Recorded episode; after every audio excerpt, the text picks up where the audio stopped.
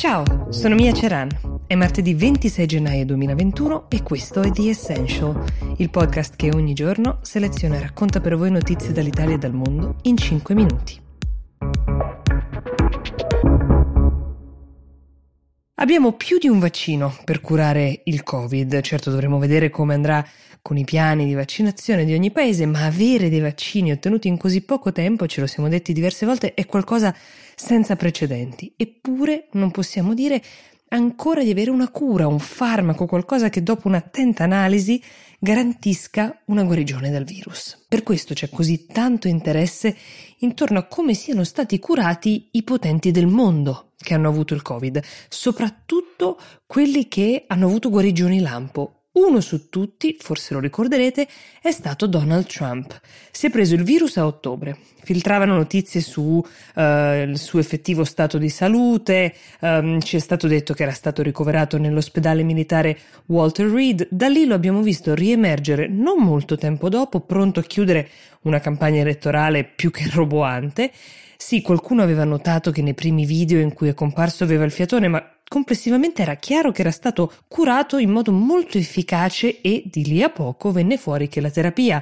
con cui era stato curato era quella degli anticorpi monoclonali, terapia molto costosa e difficile da produrre. Questa è la ragione principale per cui non viene usata ancora ad ampio raggio. Il farmaco in questione si chiamava Regeneron e ne parlò anche Anthony Fauci all'epoca, che però fu cauto, disse che bisognerebbe avere un campione statistico più significativo per poterne valutare l'efficacia, ma i risultati erano sotto gli occhi di tutti, almeno su Trump. La notizia del giorno, nel caso ve lo steste chiedendo dato il lungo preambolo che ho fatto, è che gli anticorpi monoclonali, tra cui il Regeneron, verranno usati per la prima volta in Europa in ospedali tedeschi, cliniche universitarie per la precisione, prima di tutti. Lo ha annunciato il ministro della salute tedesco Jens Spahn, che nella trasparenza teutonica ha anche dichiarato che il governo tedesco ha acquistato 200.000 dosi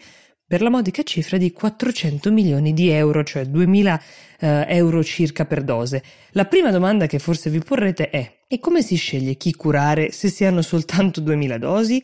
E la Germania, tra l'altro, attualmente ha i contagi che viaggiano su una media di 10.000 al giorno. Una prima selezione la fa quel che si sa degli anticorpi monoclonali, cioè che funzionano solo su pazienti nei quali l'infezione non è in fase avanzata, come accade per Trump, che infatti veniva costantemente monitorato con tamponi. L'altra è che il paziente deve essere portato in ospedale per averla, perché si mette direttamente nel flusso sanguigno, che è la ragione per cui Trump è stato ricoverato con molta probabilità, non perché le sue condizioni fossero critiche. Ultimo, non piccolo dettaglio, abbiamo imparato che per usare una terapia o un vaccino in qualsiasi paese europeo ha bisogno dell'autorizzazione dell'EMA, l'Agenzia Europea del Farmaco, e qui non c'è ancora, ma la Germania ha scelto di dare la precedenza ai pazienti che versano già in condizioni molto precarie di salute e che rischierebbero la vita se l'infezione progredisse, perché a loro uh, si può chiedere il consenso per l'uso di quella che viene considerata sostanzialmente una terapia sperimentale. C'è da augurarsi che l'arrivo di questa cura sia una buona notizia e che non cresca il divario che già si sta creando nel mondo tra chi si può permettere cure e vaccini e chi no.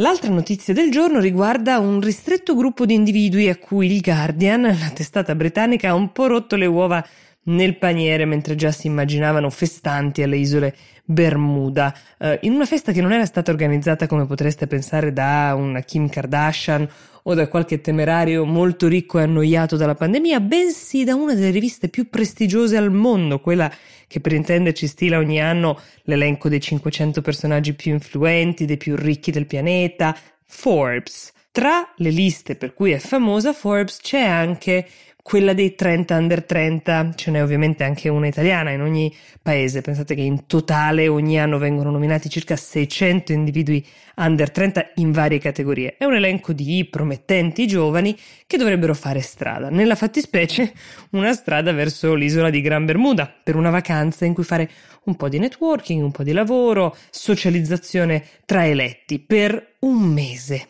La richiesta era presentarsi all'imbarco con test negativo, poi ci sarebbero stati altri tamponi in loco durante il soggiorno, all'inizio gruppi da 25, a seconda delle adesioni, poi un unico gruppone di almeno 75 persone. Questo era il piano. Qualcuno degli invitati ha risposto con entusiasmo, aderendo e ha chiesto informazioni sui voli. Già qualcuno invece ha trovato questa iniziativa un po' miope in un momento in cui, ad esempio negli Stati Uniti, eh, ci si avvicina al mezzo milione di morti per Covid e di fatto basterebbe una persona con un falso negativo, che capita molto spesso quando si è già stati contagiati, ma la carica virale ancora non è sufficientemente alta per essere rilevata con un tampone, per contagiare tutti gli altri e creare un focolaio in un'isola. Ecco, di quelli che hanno trovato l'iniziativa non una genialata, qualcuno ha scritto al Guardian, che non ha perso tempo per raccontare questa storia. Forbes ha commentato spiegando che l'iniziativa è stata sospesa, ma che l'intenzione era solo quella di creare un precedente in massima sicurezza per permettere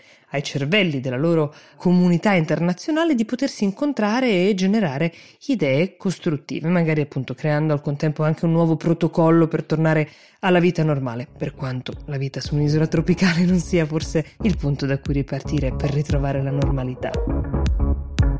The Essential per oggi si ferma qui, io vi do appuntamento domani. Buona giornata.